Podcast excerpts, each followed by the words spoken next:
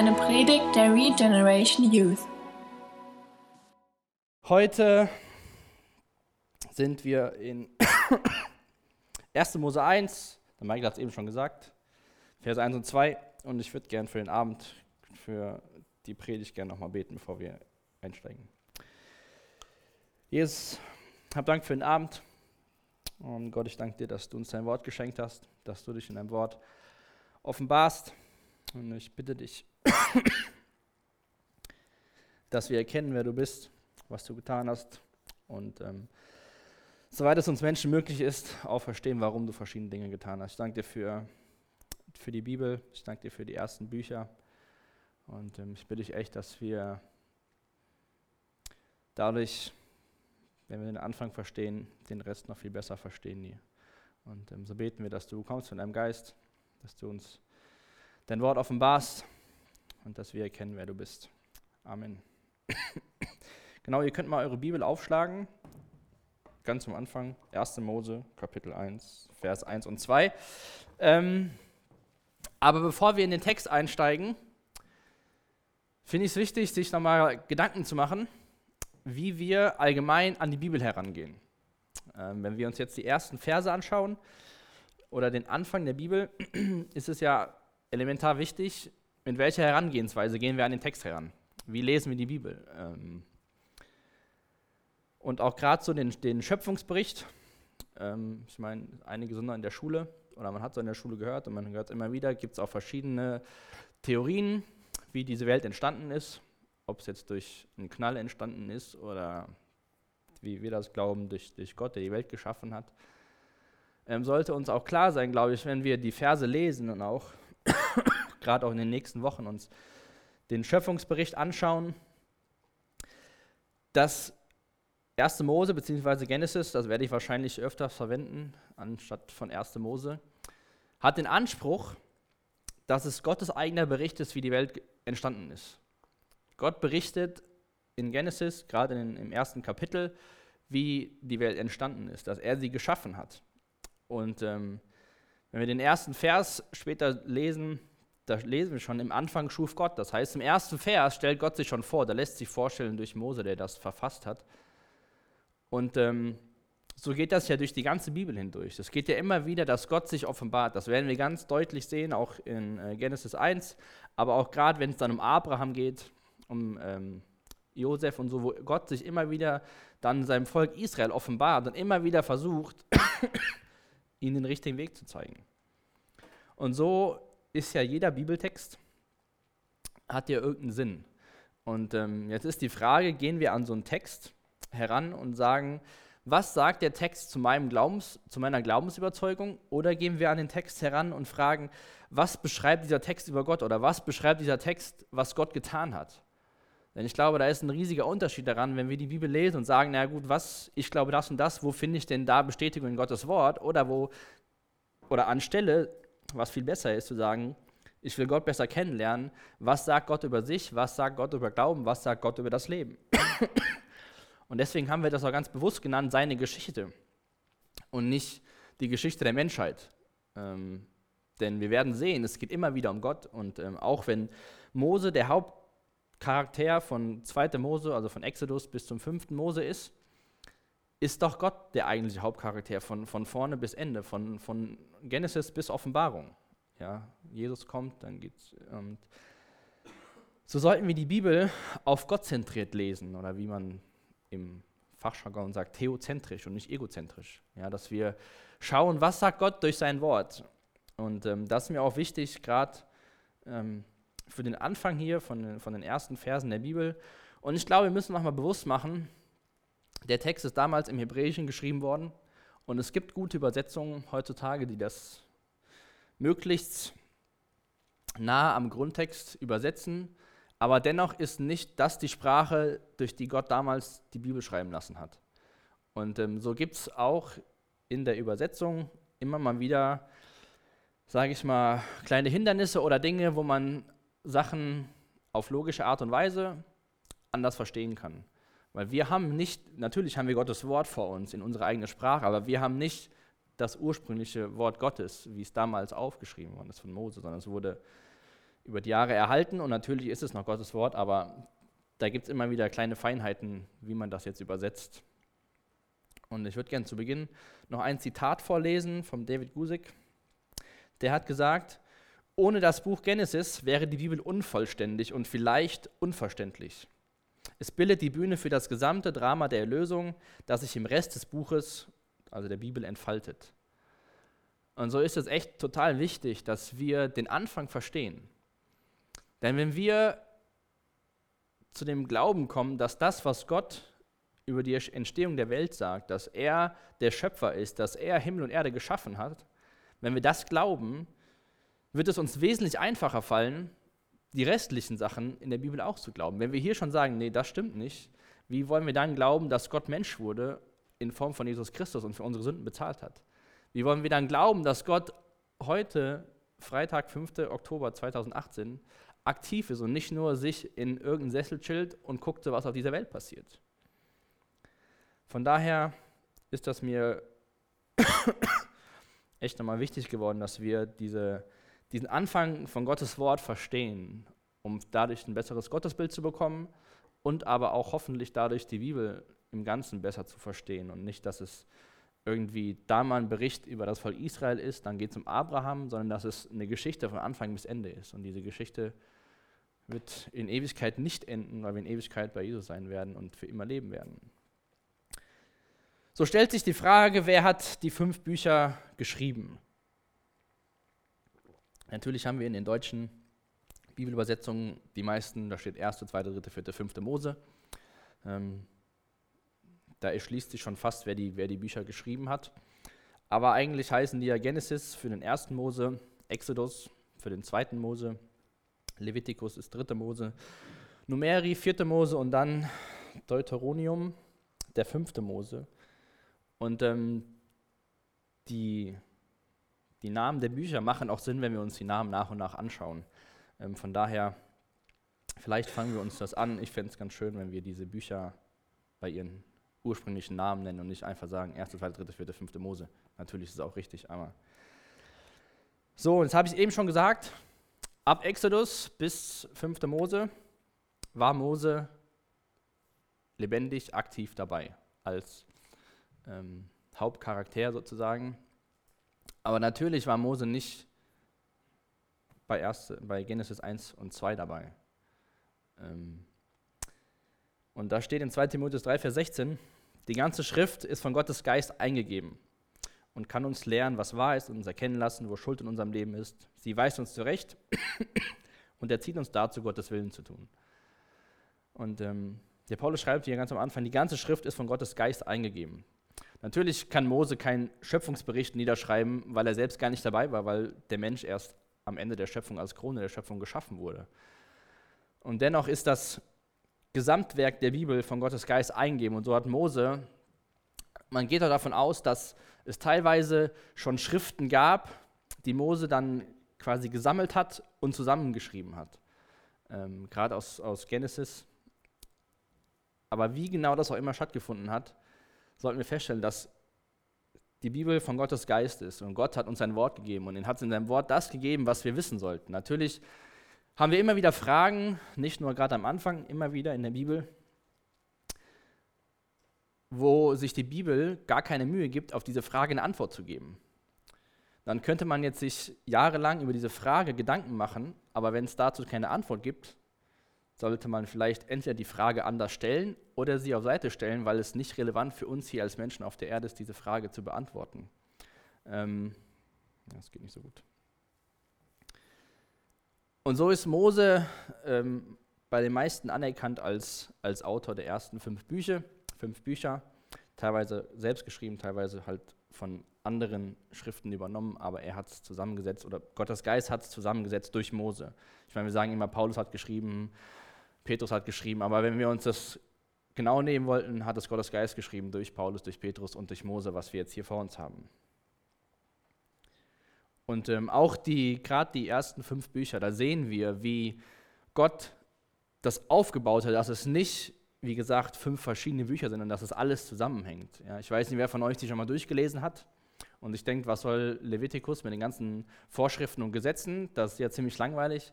Aber ich hoffe, dass wir erkennen, welchen Wert auch so ein Buch hat. Dass das fast in den 5 Büchern mit im Zentrum von dem steht, was Mose aufgeschrieben hat. Deswegen kann man sagen, dass Mose diese 5 Bücher geschrieben hat. Jetzt stellt sich noch die Frage, die immer sehr wichtig ist, wenn wir uns die Bibel anschauen, an wen ist das gerichtet? Bei unserer letzten Serie durch die Thessalonicher Briefe war es ganz offensichtlich, dass Paulus den Thessalonichern geschrieben hatte. Und wir haben uns ein bisschen damit beschäftigt, wie war die Lebensumstände für die Menschen in der Stadt, die sich für Jesus entschieden haben. Und so sind auch diese 5 Bücher primär geschrieben worden für das Volk Israel. Weil Gott dem Volk Israel sich selbst offenbaren wollte. Natürlich, als das Volk Israel als die Menschen immer mehr wurden und Turm war zu Babel zum Beispiel, wo sich alle Menschen gesammelt haben und wollten Gott in den Himmel kommen. Natürlich ist diese Menschheit gewachsen. Es gab ja nicht nur Adam und Eva und die Familie und das war's. Da ist ja natürlich eine Menschheit aus entstanden. Und so gab es auch damals um das Volk Israel herum andere Nationen im Nahen Osten und da war viel Götterei ganz normal. Also die haben verschiedene Götter für verschiedene Dinge angebetet. Da gab es nicht den einzigen Gott, den einzig wahren Gott. Und das werden wir auch im Laufe von Genesis erkennen oder sehen, hoffentlich, wo Gott sich ganz klar unterscheidet von diesen Göttern, die das Volk Israel von drumherum kennt. Ja, diese Götter waren geheimnisvoll, da gab es nichts, was offenbart worden ist. Es gab immer nur eine Person, die von Gott eine Offenbarung hatte. Und wenn wir uns diese Bücher anschauen, die Mose geschrieben hat, sehen wir einfach, wie Gott sich Stück für Stück immer wieder offenbart. Wenn wir uns gerade vorgreifen, den Tempeldienst. Gott schreibt genau vor, was der Priester einmal im Jahr tun soll. Keiner, der nicht dabei war, oder jeder wusste, was passiert, obwohl sie nicht dabei waren. Und das war ein totaler Unterschied zu diesen Göttern, die damals bei den anderen Nationen angebetet wurden. Und das war für diese Nationen drumherum voll normal. Und so will Gott sich durch diese Bücher seinem Volk im Endeffekt offenbaren. Und wir können dadurch kennenlernen, wer Gott ist und was sein Plan ist. Denn wenn wir das in Genesis sehen wir immer wieder, wie Gott Menschen segnen will. Ja, Gottes Wunsch ist, kannst du mal einblenden, oder Gottes Leidenschaft ist, alle Menschen zu segnen. Immer, immer wieder werden wir sehen, wo Menschen Fehler machen, wo Menschen sich von Gott abwenden und Gott trotzdem wieder sagt, nein, ich will das. Und nicht, weil die Menschen so toll waren, sondern weil Gott so toll ist. Und dann lass uns mal kurz oder mal auf den Aufbau von 1. Mose schauen. Du kannst mal genau. Also Genesis bedeutet Ursprung. Und wir sehen in Genesis viele Ursprünge. Ganz am Anfang die Schöpfung, die Ordnung, Komplexität, ja, Sonne, Solarsystem, Leben auf der Erde, Leben im Wasser, die Menschheit wird geschaffen, es entsteht Sprache, die ersten Regierungen entstehen, Kultur entwickelt sich, Nationen entwickeln sich, Religion entsteht auch. Wir sehen, wie Sünde in die Welt kommt, wir sehen die Verheißung von Gott, dass es eine Lösung zu dem Problem der Sünde gibt. Wir sehen die Verheißung vom Messias. Wir lernen Gott kennen und sein Reich, und so ist das Wort oder Genesis, was Ursprung bedeutet, ziemlich gut für das erste Buch der Bibel. Denn da ist der Ursprung von allem drin. Und deswegen ist es so wichtig, dass wir das verstehen, was da drin steht. Und dieses Buch umfasst ca. 2500 Jahre Geschichte. Und hier steht ja auch, dass der Zeitpunkt des Anfangs nicht genau bestimmbar ist. Wir lesen ja, im Anfang schuf Gott Himmel und Erde. Wann dieses im Anfang ist oder war, ist schwer zu sagen. Ja, es gibt verschiedene Rechnungen aufgrund von den Stammbäumen in den Büchern, dass sie zurückrechnen, aber der Stammbaum war auch nicht immer in dem Sinne 100% korrekt, dass alle Menschen, die da in dieser Familie oder in der Linie gelebt haben, drin waren. Und so gibt es von 4.000 Jahren vor Christus bis zu 10.000 Jahren vor Christus Spannweiten, wann der Anfang war. Aber man geht davon aus, dass die Geschichte oder die ersten 11 Kapitel so ungefähr 2.000 Jahre Zeit einnehmen, was da passiert ist mit Adam und Noah. Und die Kapitel 12 bis 50, also wo es dann primär um das Volk Israel geht, wo es um Abraham geht, ungefähr nur 500 Jahre. Das heißt, den ersten Teil von Mose umfasst mehr Zeit als der Hauptteil, den wir in unserem Buch haben. Und dann würde ich gerne mal 2 Verse vorlesen aus Johannes 5, die Jesus sagt über die Dinge, die Mose aufgeschrieben hat. Jesus sagt in Johannes 5, Vers 46 und 47, denn wenn ihr Mose wirklich glauben würdet, würdet ihr auch mir glauben. Er hat ja über mich geschrieben. Wenn ihr aber dem nicht glaubt, was Mose geschrieben habt, wie wollt ihr dann dem glauben, was ich euch sage? Finde ich total spannend, dass Jesus quasi sagt, wenn ihr Mose glaubt, glaubt ihr mir, wenn ihr Mose nicht glaubt, dann könnt ihr mir gar nicht glauben. Das heißt, er stellt ganz klar die Verbindung her, dass es nicht nur irgendein Geschichtsbuch ist aus dem Alten Testament, sondern dass es ein Teil des gesamten Wort Gottes ist. Du kannst noch mal eins weitermachen, dann dürfte der Vers auch sein. Und so ist es echt elementar wichtig, dass wir den Anfang der Bibel verstehen. Und ich war schon eins zu weit. Das war mein Fehler. Der Vers ist trotzdem gut. Ihr seht hier auf der Folie, ich weiß nicht, ob ihr das Gelbe erkennen könnt. Also hier sieht man mal kurz und knapp, wo sich die Geschichte abfindet. Also so groß herum, das ist das Gebiet, in dem Genesis stattfindet. Und dann wird es relativ klein. Exodus ist nur noch hier. Levitikus ist hier am Berg Sinai. Dann das 4. Mose, Numeri, ist noch ein bisschen größer. Und 5. Mose ist wieder relativ klein. Das heißt, hier, wir lesen das ja, vielleicht erinnert ihr euch dran, Abraham zog aus Ur in Chaldea und dann geht es so rum. Und so ist das die Map, die Karte zu Zeiten von den ersten 5 Büchern. Und dann kannst du mal das nächste machen.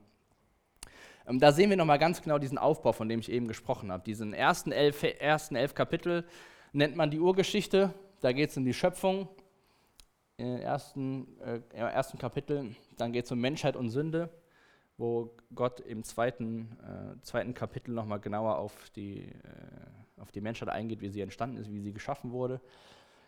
Dann kommt Sünde, die Geschichte von Adam, der erste Brudermord.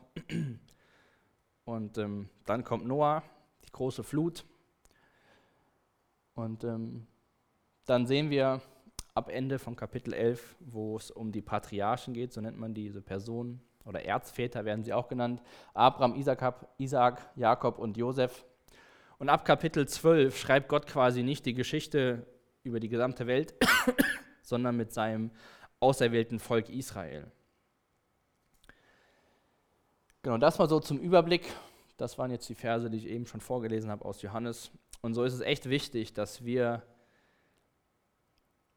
den Anfang verstehen, das, was Mose geschrieben hat.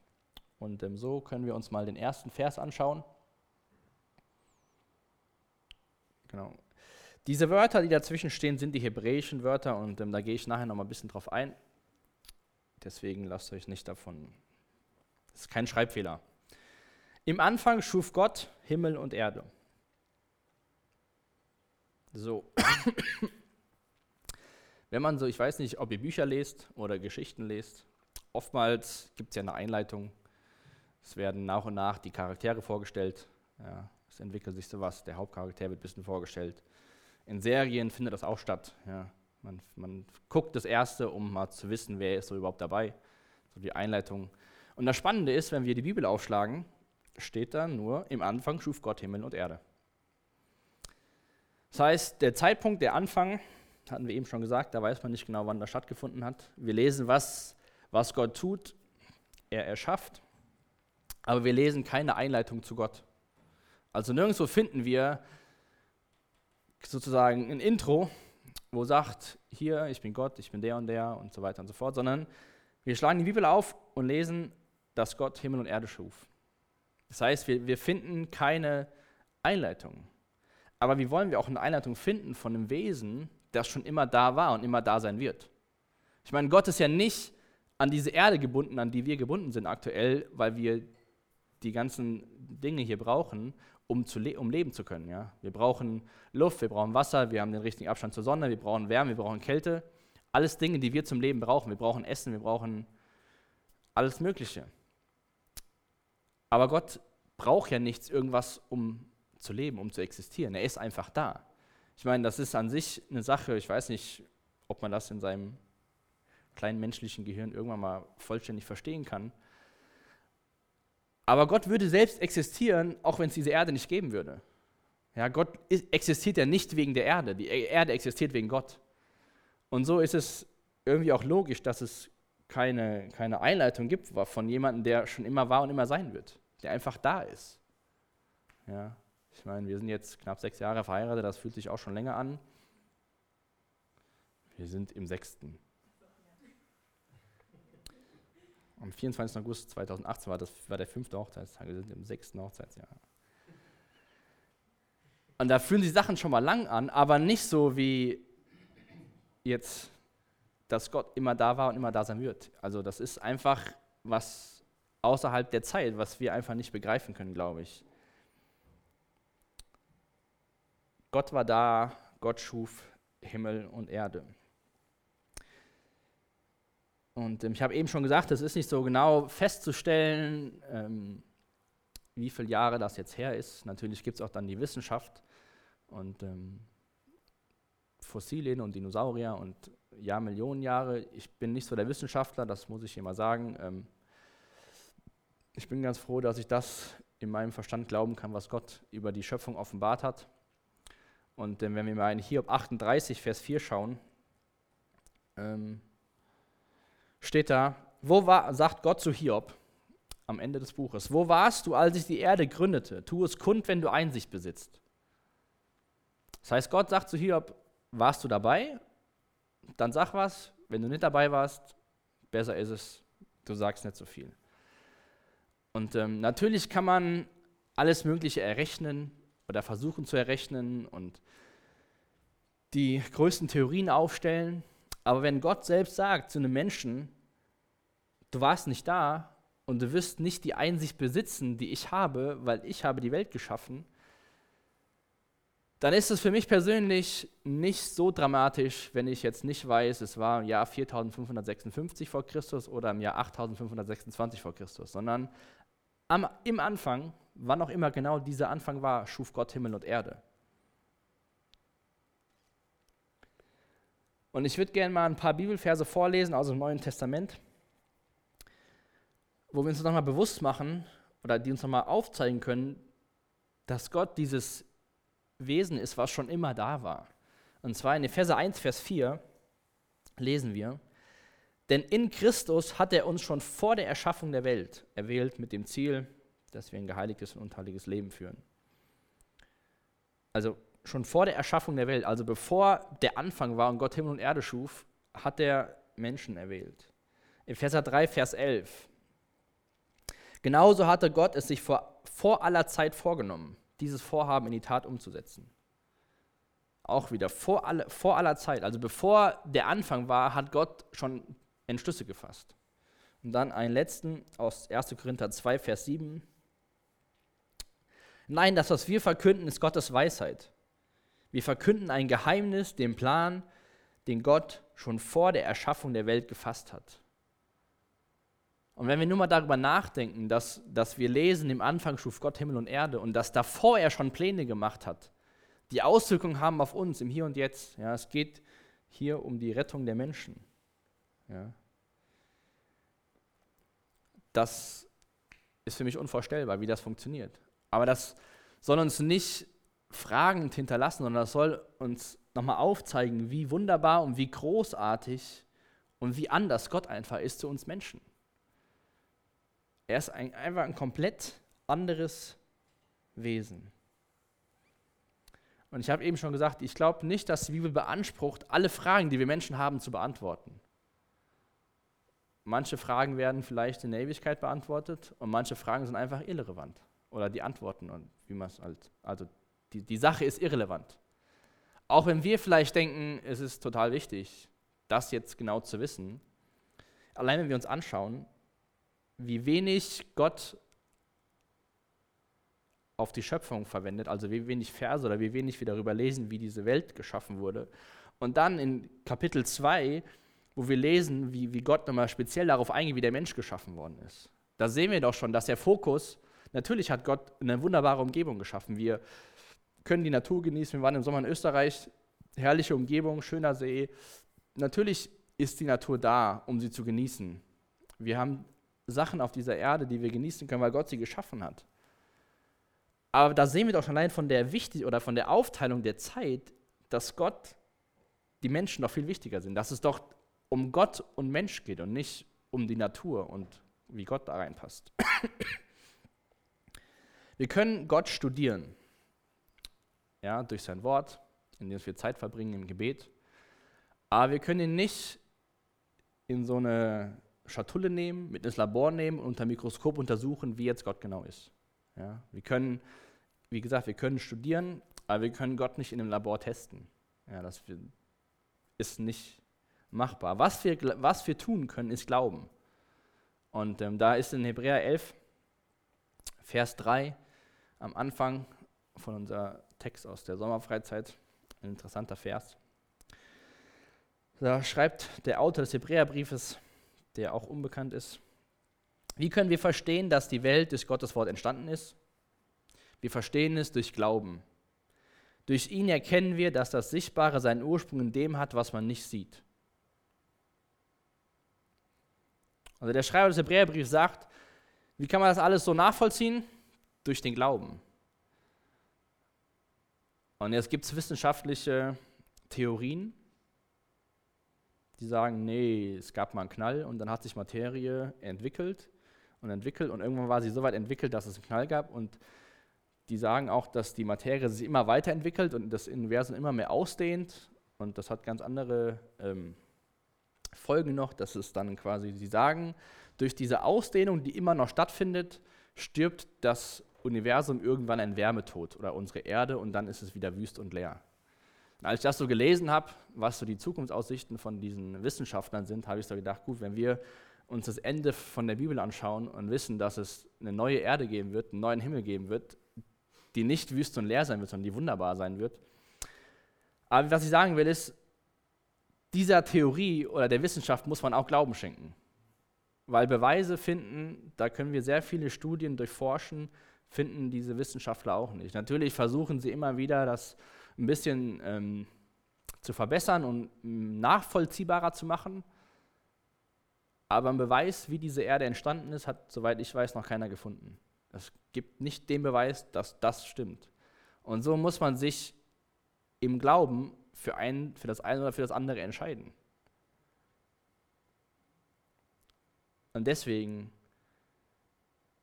müssen wir dann im Endeffekt die Entscheidung treffen. Glauben wir das, was Gott in seinem Wort über sich offenbart, dass er sagt, am Anfang schuf Gott Himmel und Erde? Oder sagen wir, naja, gut, also das andere macht schon mehr Sinn, aber den Rest und so, das macht für mich Sinn. Das passt nicht zusammen. Wir müssen den Anfang glauben, um dem Gott der Bibel Glauben zu schenken. Ja? Ich meine, allein, wir kommen nächste Woche zur Schöpfung, aber wenn man sich mal diese Statistik oder anschaut, dass wir den exakten Abstand zur Sonne haben, dass es 365,25 Tage dauert, bis sich die Erde einmal umrandet, dass wir auch von dem Winkel von der Erdachse genau richtig stehen, dass Leben möglich ist, ja, dass wir nicht verbrennen, nicht verkühlen. Allein, wenn man diese ganzen Details sich anschaut, auch in der Schöpfung, wenn man mal Tiere schaut, ich liebe Tierdokumentationen. Ja, wenn man sich, nehmt euch mal eine Zeit, schaut euch mal eine Tierdokumentation an, wie allein das zusammenpasst. Ja? Die einen Tiere fressen die anderen Tiere, damit das passiert und die Tiere sind für das da und die Nahrung ist da wieder zu finden, oder dass irgendwelche Schildkröten, die vor 10 Jahren geschlüpft sind, nach 10 Jahren an den gleichen Strand zurückkommen, wo sie ihre Eier legen, seit Generationen und Generationen. Da macht das für mich nicht so viel Sinn, dass sowas aus dem Zufall entstehen kann. Glaube braucht eine Grundlage. Und ist unsere Grundlage die Bibel oder ist unsere Grundlage irgendwas, was von Menschen erdacht wurde? Und so lasst uns mal diesen Vers noch ein bisschen genauer anschauen, den ersten Vers. Im Anfang schuf Gott Himmel und Erde. Denn dieses hebräische Wort, was in dem Vers steht, dieses Beresit, das bedeutet im Endeffekt nur der Beginn von etwas. Das heißt, der Beginn der Schöpfungsgeschichte steht hier. Und dieser erste Vers, Genesis 1, Vers 1, ist so eine Zusammenfassung von dem, was folgt. Ja? Im Anfang schuf Gott Himmel und Erde, und dann ab Vers 3 lesen wir, und Gott sprach, und es wurde, und Gott sprach, und es wurde. Und dann dieses Wort, was für schuf steht, bleib nochmal da. Das Wort, was für schuf steht, steht im Hebräischen bara. Und das ist ein sehr interessantes Wort, denn jetzt überlegt mal nach, wenn wir Menschen davon reden, wir haben was erschaffen oder wir kreieren was, dann können wir ja Dinge nur herstellen und kreieren, indem dass wir Rohstoffe vorher haben. Das heißt, um so einen Stuhl herzustellen, braucht man gewisse Rohstoffe. Um unsere Kleidung herzustellen, braucht man gewisse Rohstoffe. Das heißt, wir brauchen etwas, um erschaffen zu können, um was herstellen zu können. Und dieses Wort, was im Hebräischen steht, dieses bara, das finden wir in der Bibel immer im Zusammenhang mit dem Schöpfergott. Ich habe es auch hier hingeschrieben, wer Gott in Klammern Elohim, das ist dieser Begriff für den Schöpfergott. Und dieses bara finden wir immer wieder, wenn wir es finden, im Zusammenhang mit dem Schöpfergott. Es hat immer einen direkten Bezug zu Gott. Das heißt, das ist sozusagen ein Wort für ein göttliches Erschaffen, will ich es mal nennen. Und Gott hat aus dem Nichts die Erde erschaffen. Das heißt, er hat nicht Rohstoffe gesammelt und hat dann genug Rohstoffe gehabt und hat gesagt, gut, jetzt kann ich das und das bauen, sondern er hat gesprochen, wie wir es nächste Woche lesen werden, und es wurde Licht. Und er sprach und es wurde, und er sprach und es wurde. Und Gott nannte und so weiter. Bara bedeutet etwas erschaffen aus dem Nichts. Ja, das vielleicht das Nächste, wie wir Menschen da rankommen, ist, indem dass wir Kinder produzieren.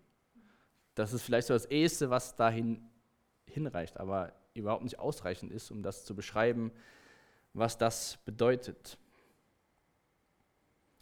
Und wie gesagt, wer ist es, von dem wir hier reden? Es ist Gott, der Schöpfergott oder der Allmächtige. Also Elohim steht für der Allmächtige und für den Schöpfer. Und so stellt Gott sich im ersten Vers der Bibel vor, dass er, der Allmächtige, der Schöpfer, Himmel und Erde geschaffen hat. Also zu Beginn hat der mächtige Schöpfergott die Welt erdacht und geschaffen. Und das ist auch noch ein Teil von diesem bara, von diesem Erschaffen, von diesem Creating im Englischen, dass es nicht nur um die Umsetzung geht, sondern auch um die Planung des Designs. Also es ist nicht nur der Teil, um das fertig zu machen, ja, wie bei Ikea, man kriegt einen Plan, das und das musst du machen, wer es macht, herzlichen Glückwunsch, ich habe es noch nie so richtig gemacht, hat mir mal geklappt. Aber Gott hat im Endeffekt diesen Plan für die Welt erdacht und hat ihn auch umgesetzt. Er hat sie geschaffen. Und dann schauen wir mal noch auf den zweiten Vers heute. Da schreibt Mose, und die Erde war wüst und leer, und Finsternis war über der Tiefe, und der Geist Gottes schwebte über den Wassern. Und wie gesagt, dieses Buch ist primär für später das Volk Israel geschrieben worden, dass sie erkennen, wer Gott ist. Und es gab ja diese viel Götterei später in den Nationen im Nahen Osten. Und da war es so, wo hier dieses Erde war wüst und leer oder Tohu wa Bohu, dieses Chaos, das war im Nahen Osten eine richtig große Sorge, wenn Chaos herrschte. Und damals war es auch so, ich meine, wir leben in einem wissenschaftlichen Zeitalter, ja? Wir versuchen alles irgendwie zu erklären, ja? Keine Ahnung, dieser Sturm ist entstanden, weil das und das und das passiert ist, oder jetzt passiert das, weil sich das und das dreht. Damals gab es nicht dieses wissenschaftliche Zeitalter. Damals wurde viel mehr ein direkter Bezug zu einer Gottheit geschaffen. Das heißt, alles, was in der Natur passierte, war für die Menschen ein Eingreifen von einer Gottheit. Und so macht Gott im Endeffekt, was das Volk Israel später liest, sagt ihnen, die Erde war wüst und leer, ich als Schöpfergott habe das Chaos sozusagen im Griff und habe Himmel und Erde geschaffen. Er will ihnen quasi diese Angst nehmen, die damals herrschte vor dieser Dunkelheit und dass die Götter tun und lassen, was sie wollten, dass es gab kein Schema und man hat sie nicht verstanden, sondern Gott hat gesagt, ich bringe im Endeffekt Ordnung in Unruhe. Und das sehen wir auch immer wieder in den 5 Büchern, dass Gott ein Gott ist, ein Gott der Ordnung ist und nicht des Chaos. Allein schon bei der Schöpfung werden wir sehen, wie Gott auf der einen Seite Ordnung schenkt, aber auch Freiheit schenkt zu kreieren.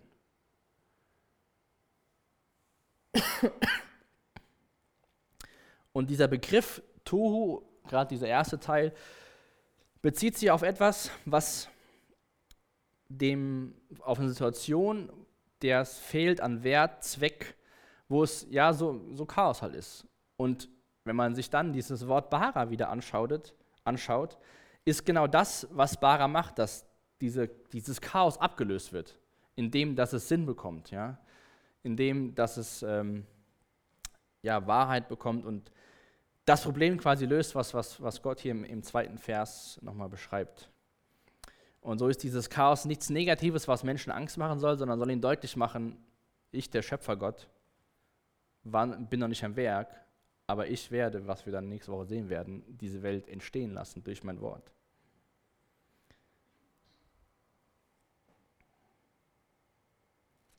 Du kannst mal den nächsten Vers machen, Jesaja 45, Vers 18. Da steht, denn so spricht der Herr, der die Himmel geschaffen, er ist Gott, der die Erde gebildet und sie gemacht hat. Er hat sie bereitet. Nicht als eine Öde hat er sie geschaffen, um bewohnt zu werden, hat er sie gebildet. Ich bin der Herr und sonst keiner. Jetzt lesen wir davon, wenn wir jetzt den Vers 2 nochmal anschauen, klingt das ja so, als ob es öde ist und nicht bewohnbar ist. Sondern hier steht, dass Gott Lebensraum geschaffen hat.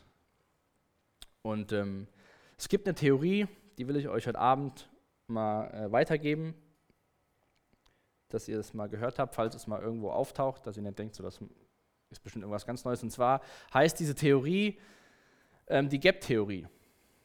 Und die Menschen, die das glauben, gehen davon aus, dass zwischen Genesis 1, Vers 1 und Genesis 1, Vers 2 viele, viele Jahre liegen.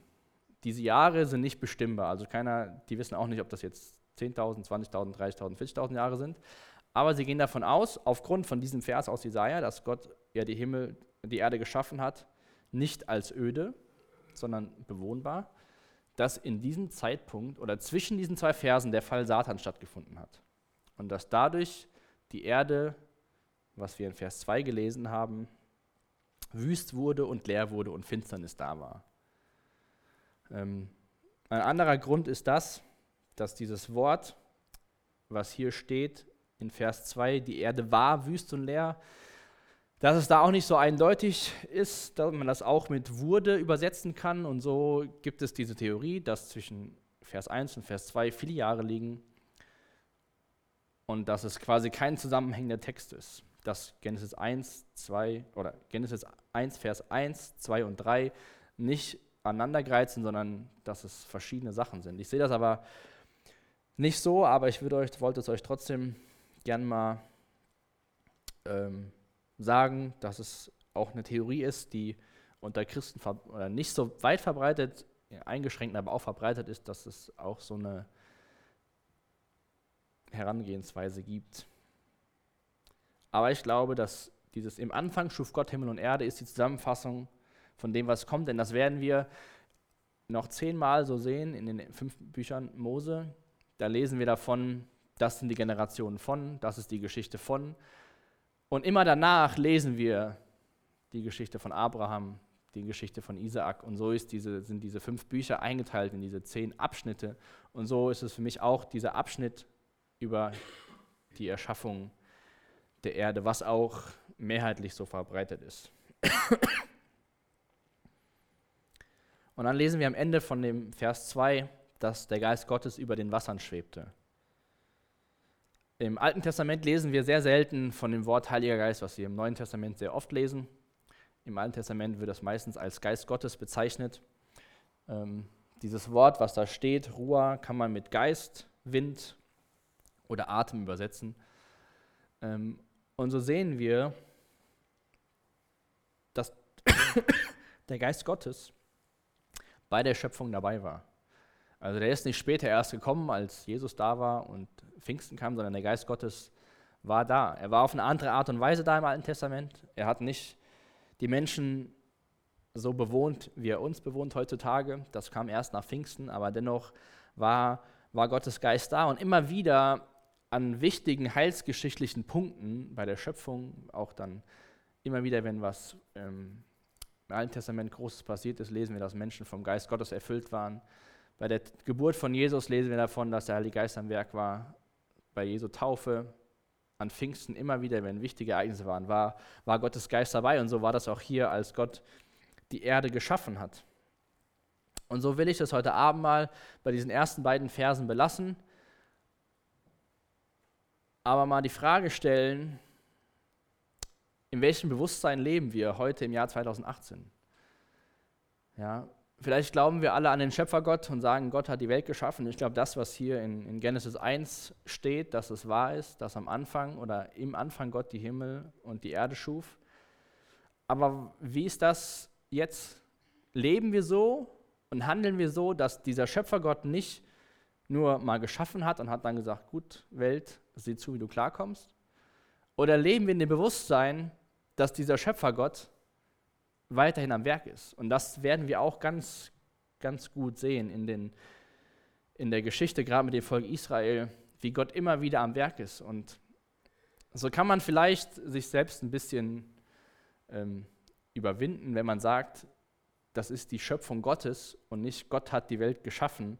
Ich meine, natürlich hat Gott die Welt geschaffen, aber dann macht man so etwas Vergangenes, Abgeschlossenes daraus. Aber wenn das die Schöpfung Gottes ist, die wir hier genießen, dann ist das eher was aktiv und weitergeht. Und ich glaube, wenn wir da mit einem stärkeren Bewusstsein leben, dass dieser Schöpfergott, der Himmel und Erde geschaffen hat, aus dem Nichts was geschaffen hat, dass er auch heute in der Lage ist, in unser Leben hineinzusprechen. Und wenn wir davon lesen im Neuen Testament, dass wenn wir erkennen und bekennen, dass wir Sünder sind, Jesus in unser Leben einladen oder Jesus in unser Leben kommt, dann sind wir eine neue Schöpfung. Und wenn wir davon lesen, dass die Erde war wüst und leer und Finsternis war über der Tiefe und dann schafft Gott etwas, habe ich so gedacht bei der Vorbereitung, das passt auch ziemlich gut auf mein Leben oder auf meinen Zustand, bevor ich Christ geworden bin. Da war es auch wüst, leer und öde und Finsternis. Aber dann kam Gott und hat mir eine neue, lesen wir in 2. Korinther 5, Vers 17 steht es, glaube ich, dass wir eine neue Schöpfung sind, eine neue Kreatur sind, durch den Geist Gottes. Und so ist Gott ein persönlicher Gott. Denn ich gerade so diese Sache, dass Menschen Gott eliminieren wollen aus der Schöpfung, ist natürlich für Menschen einfacher, wenn man nicht an einen Schöpfergott glauben will oder muss.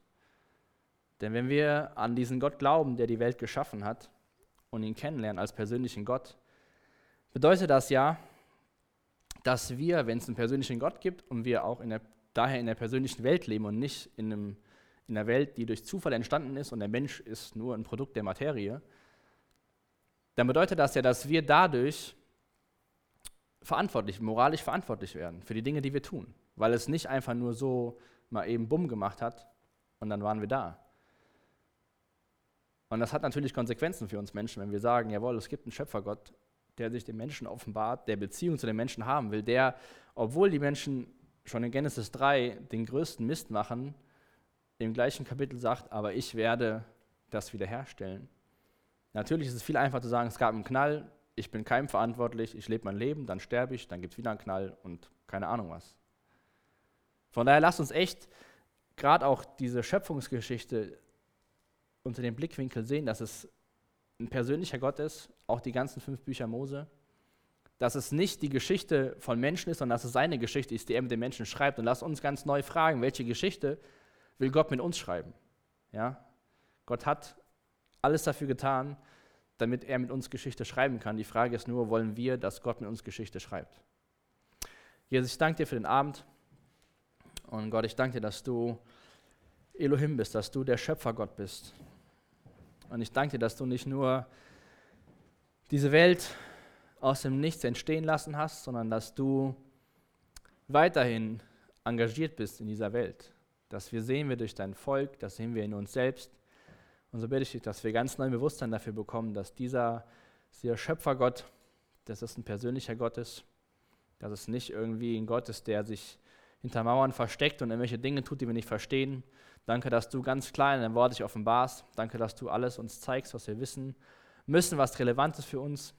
Und so bitte ich dich, dass wir, wenn wir Fragen haben, die Fragen stellen und dass du uns Frieden gibst über Fragen, die nicht beantwortet werden durch dein Wort, Jesus. Und